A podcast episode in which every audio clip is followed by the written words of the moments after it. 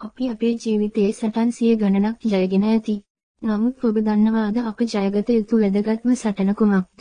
එය අපව ජයගැනීමයි. ඇදහිල්ලේ ස්වරූපයන් ජයගනී. රාගය, ක්‍රෝධය, උඩඟුකම, ඇලීම, තණ්හාව ජයගනී.